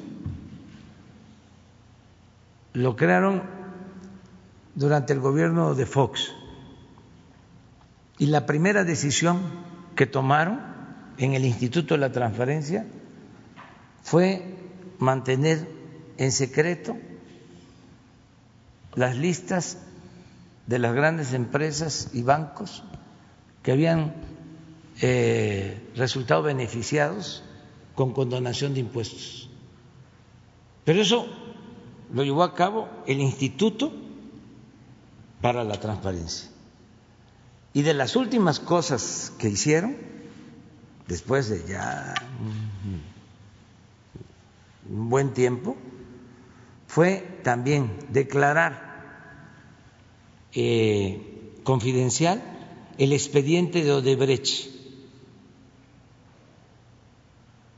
del Instituto de la Transparencia. Y ahí está.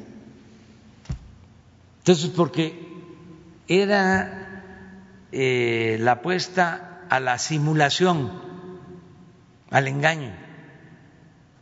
Por eso se gastaban tanto presupuesto en crear institutos, órganos reguladores, fideicomisos, fondos. Ahora hablaba yo de eso hace 2 días en Baja California, de que el presupuesto no era utilizado para el desarrollo, para beneficiar al pueblo. El gobierno estaba ensimismado, todo el presupuesto se quedaba en el mismo gobierno para pagar sueldos elevadísimos, porque todos esos institutos tenían un trato de privilegio. Los fideicomisos, todos tenían sus aparatos, sus estructuras. En el caso de los fideicomisos, como aquí se vio, y vamos a seguir informando, porque está saliendo otros datos de ciencia y tecnología, utilizaban el dinero para construir edificios que ahí están como elefantes blancos. Y desde luego lo que les importaba era la construcción, porque ahí estaba el soborno, el moche, la corrupción. Entonces, tenemos que ir limpiando, pero tiene que ser de conformidad con la Constitución. Lo que a nosotros nos corresponde y lo que corresponde a los estados tienen que hacer lo propio. Y los ciudadanos de los estados tienen que ayudar para que haya transparencia. La siguiente pregunta, señor presidente. Entiendo que su imagen es pública, entiendo que las conferencias matutinas están a disposición del pueblo bueno y sabio, quien decide informarse con quien más le apetezca. Lamentablemente se ha reportado una situación y creo que no se le ha dado la debida importancia porque no se ha explicado como tal. El tema Univisión. Univisión, resulta que en Internet, específicamente YouTube, se apropió de su imagen. Los derechos, ¿sí sabe usted que los derechos de autor en YouTube le pertenecen a usted? Y ahí no acaba la cosa. Lo que pasa es que nosotros pues transmitimos en redes sociales pues nuestra opinión con respecto a los temas que acontecen a nivel nacional, mundial, etcétera, etcétera, ¿no? Pero resulta que cuando yo quiero opinar sobre algo de la mañanera, pues resulta que ese pedacito me dice Univisión, no puedes transmitirlo, te voy a bajar el video, ¿no? Entonces, esto es un acto total de censura a quienes durante años, señor presidente, lo censuraron a usted y le decían de cosas, y ahora resulta que el pueblo bueno y sabio no puede informar porque los medios de comunicación tradicionales, en este caso específico Univisión, se apropió de su imagen en Internet. Si estamos actuando en conformidad con la ley, pues debería haber una sanción, pero sabemos que no va a proceder porque usted no intervendría en esa situación. porque luego si lo hace van a decir que usted es un dictador, como lo dicen constantemente. Lo que sí me gustaría, señor presidente, es que se le diera un seguimiento. Traigo las pruebas, si me lo permite, al culminar la conferencia matutina se lo podría entregar al vocero, que es Jesús Ramírez Cuevas, y hacerle la petición a Jesús Ramírez Cuevas que hable con el equipo de YouTube México y le diga, oiga, ¿por qué Univisión se apropió de la imagen del presidente? ¿De qué privilegios gozan los que siempre callaron como momias, los que hoy son sepulcros blanqueados y que le dan cobertura a infinidad de mentiras?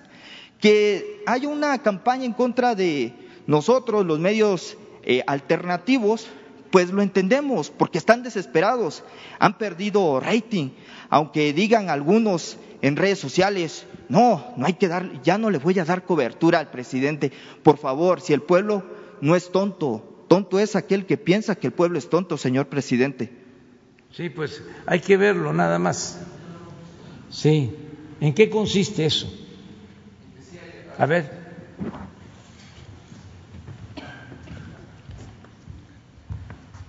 Sí, ¿qué tal? Buenos días, con su permiso, señor presidente.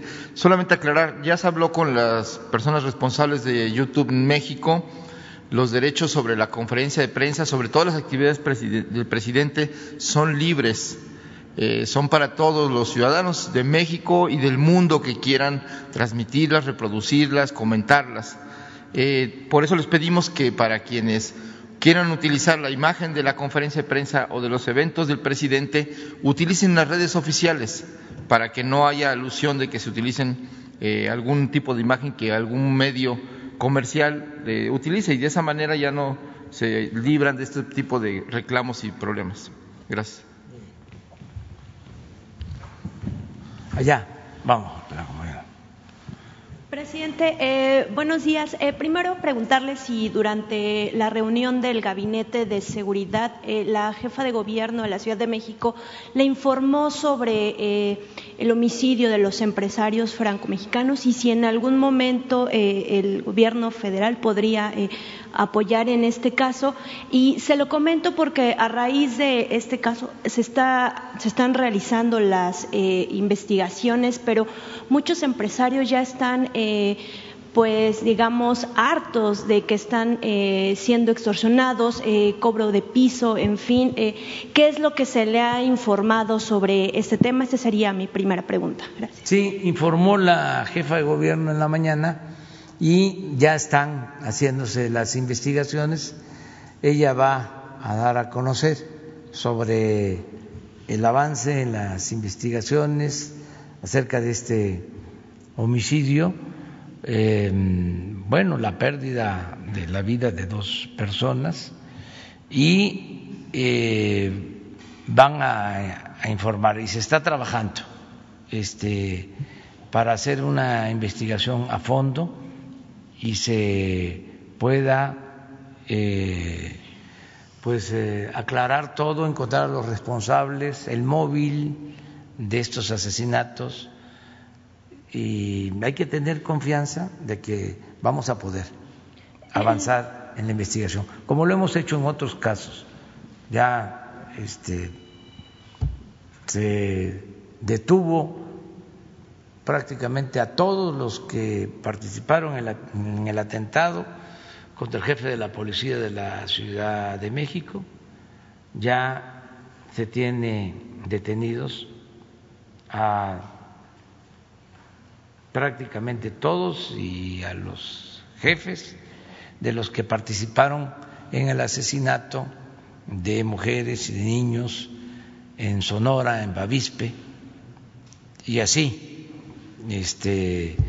se está trabajando. O sea, no hay impunidad para nadie y se está actuando. En el caso aquí de la Ciudad de México, el crimen organizado todavía pues sigue operando de una manera importante. Aquí está por parte de las autoridades ya está controlado. ¿Qué es lo que está pasando? Pues aquí se heredó una situación muy difícil. La historia sobre la inseguridad en la Ciudad la conozco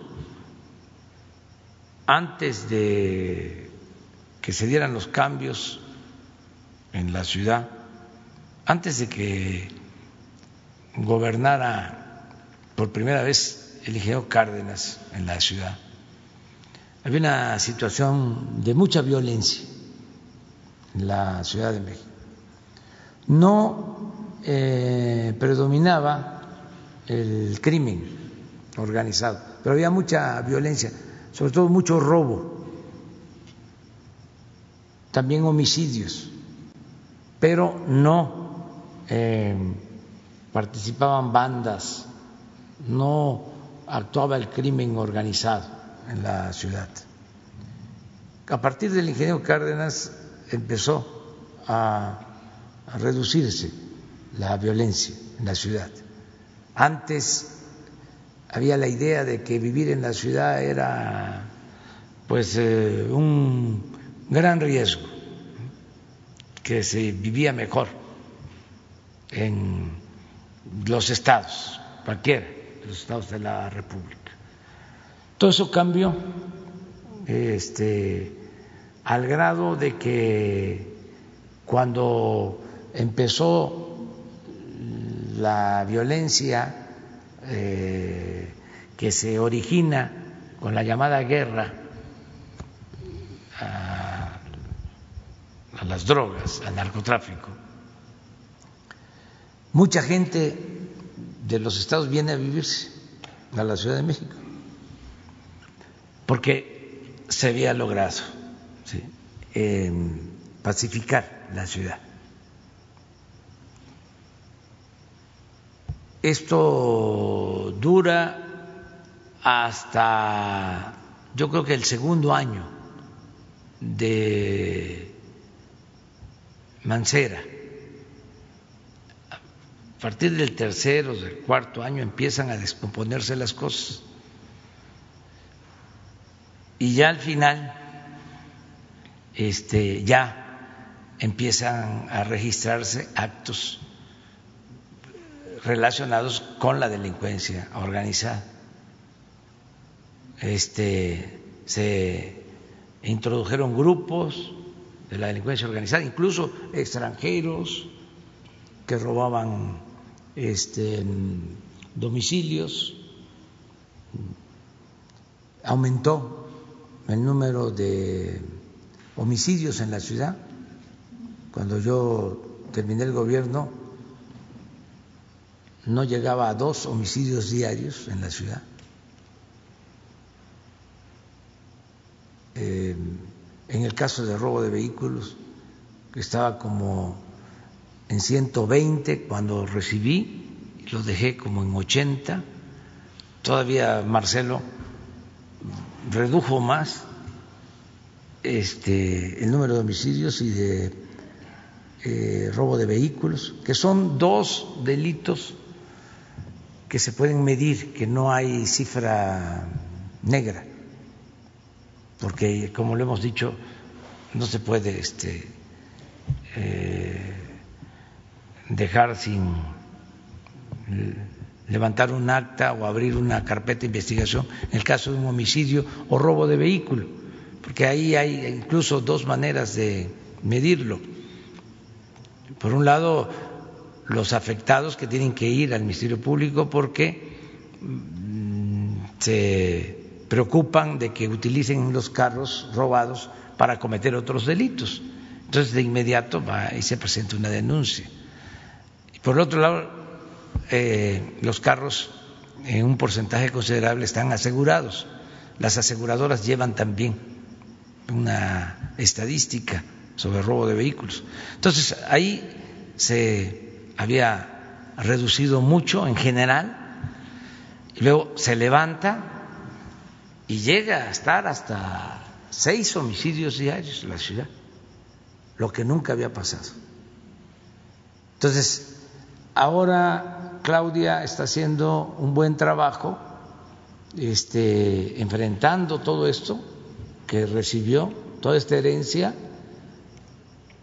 pero sí siguen habiendo desgraciadamente actos violentos Yo espero que se siga avanzando y se serene y se pacifique la ciudad, como todo el país. Presidente, y también hablando en el caso de Ciudad de México, el Valle de México y en el tema del COVID, en los últimos días se ha informado de un incremento de casos, incluso ya algunos hospitales reportan saturación. ¿Qué informe le dio al respecto? Y se habla de que se puede pasar a semáforo rojo. Se habló durante esta reunión, se hizo un apartado para hablar sobre esta posibilidad, se sugirió. Tenemos hoy una reunión a las 8 de la noche, terminando la reunión de la subcontratación o outsourcing. Vamos a tener una reunión de salud como todos los lunes y hacemos una evaluación. Nos reunimos todo el sector para ver qué está sucediendo en cada entidad y tomamos decisiones.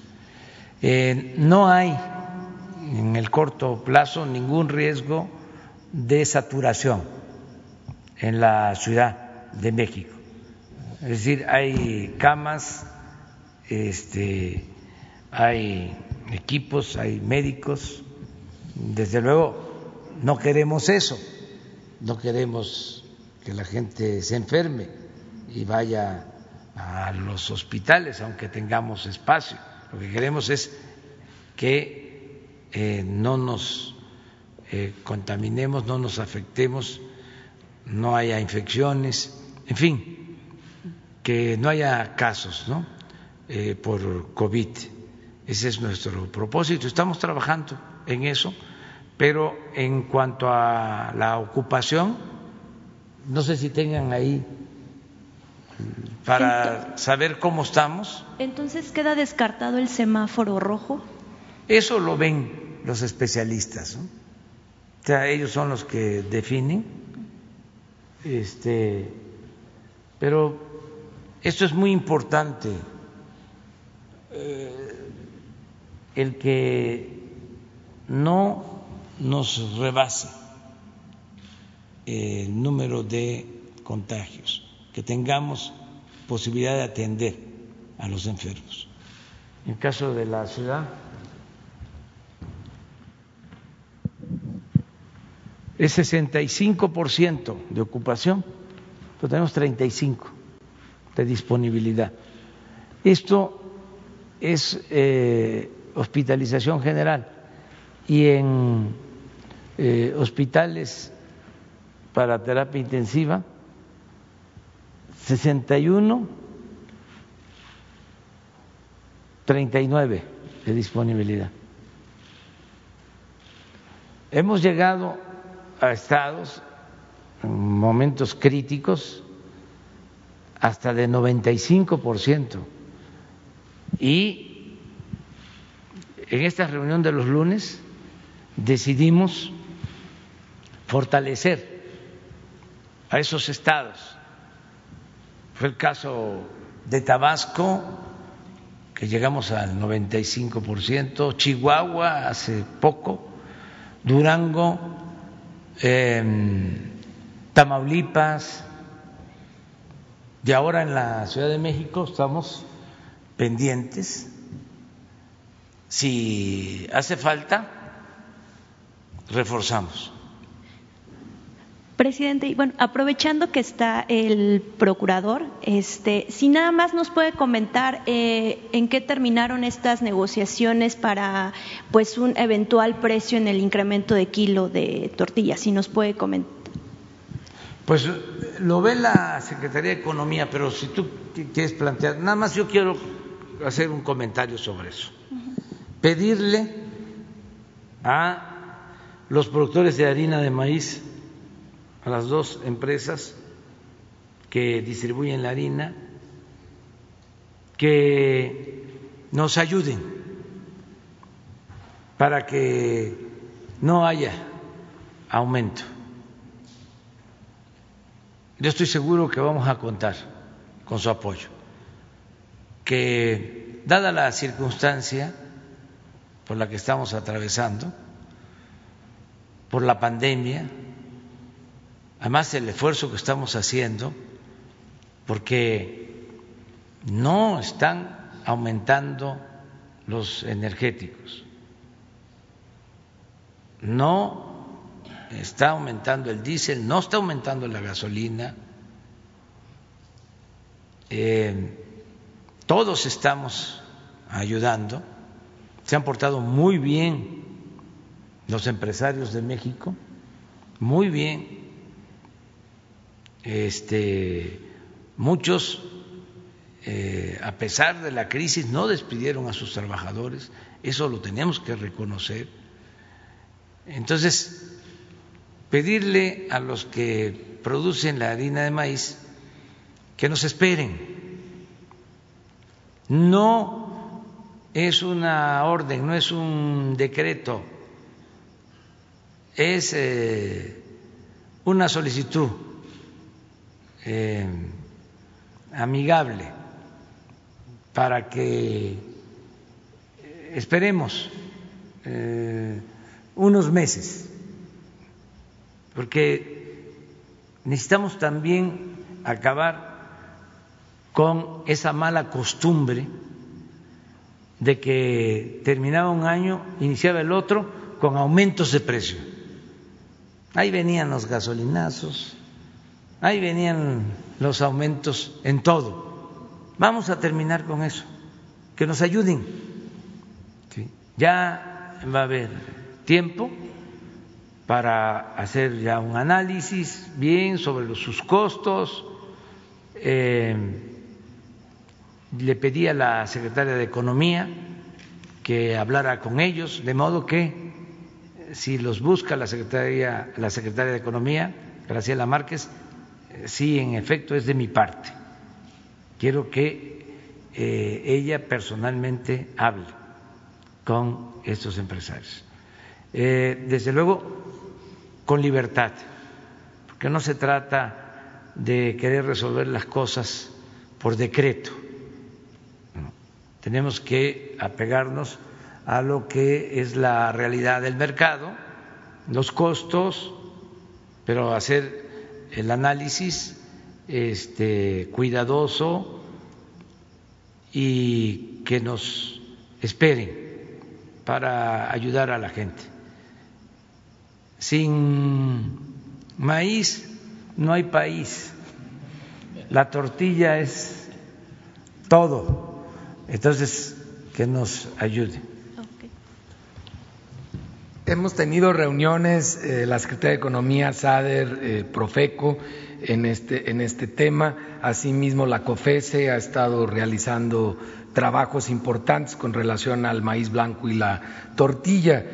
Comentarles que la tortilla en tortillerías a lo largo de este año ha tenido un aumento de 1.3% acumulado en todo el año, y de autoservicios la tortilla ha tenido un aumento de 0.9% a lo largo del año. Entonces, afortunadamente, es un sector que ha sido solidario con todos los que somos consumidores de este importante alimento que es la tortilla, y que está en tres segmentos: la tortilla artesanal, que no es parte de este estudio y que lo hay en todo México con distintas características y distintos maíces, y el de maíz blanco, tanto el que se expende en autoservicios como el que se expende en tortillerías.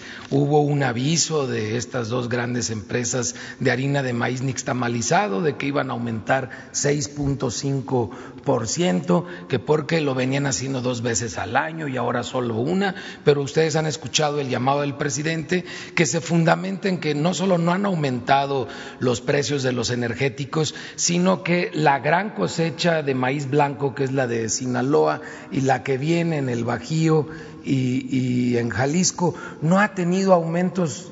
Al contrario, una pequeña disminución en relación al año pasado. Entonces, si no ha subido el maíz, si no ha subido los energéticos, si no han subido otros insumos, pues no habría motivo para subir la harina de maíz nixtamalizada ni la tortilla. Algunos hablan de que quieren prever los aumentos del próximo año, pues que no le hagan al pitonizo, mejor que sean solidarios con todos nosotros como consumidores y hagan caso al llamado del señor presidente. Gracias. Ya quedamos, ya. Mañana no vamos a estar aquí, pero pasado mañana sí. Bueno, mañana están invitados al informe. pues guardando la sana distancia, van a estar creo que 80 invitados, sí, de todos los sectores del país, se van a invitar para que estén, y se va a transmitir no en cadena nacional, eso ya no se acostumbra, ya ahora es aquí, con las redes, sí, con la señal que se transmite, para que el medio que quiera pues difundir el mensaje lo pueda hacer. Entonces nos vemos, si les parece, pasado mañana, ¿sí? Y mañana el informe. Muchas gracias. Muchas gracias a Carlos Salazar por su apoyo, por la manera en que estamos poniéndonos de acuerdo. Claro que hay diferencias, tiene que haber, pero lo importante es que hay diálogo y se busca siempre el acuerdo. Muchas gracias.